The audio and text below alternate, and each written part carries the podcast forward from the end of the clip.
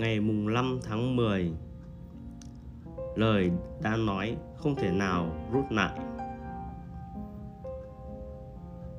Đừng để cái miệng đi chơi xa. Lời của Zeno Trích từ cuốn Cuộc đời của các triết gia lỗi lạc của Diogenes Laertius bạn luôn có thể đứng dậy sau khi vấp ngã. Nhưng hãy nhớ rằng, những gì đã nói ra thì không bao giờ có thể rút lại. Đặc biệt là những lời tàn nhẫn và gây tổn thương.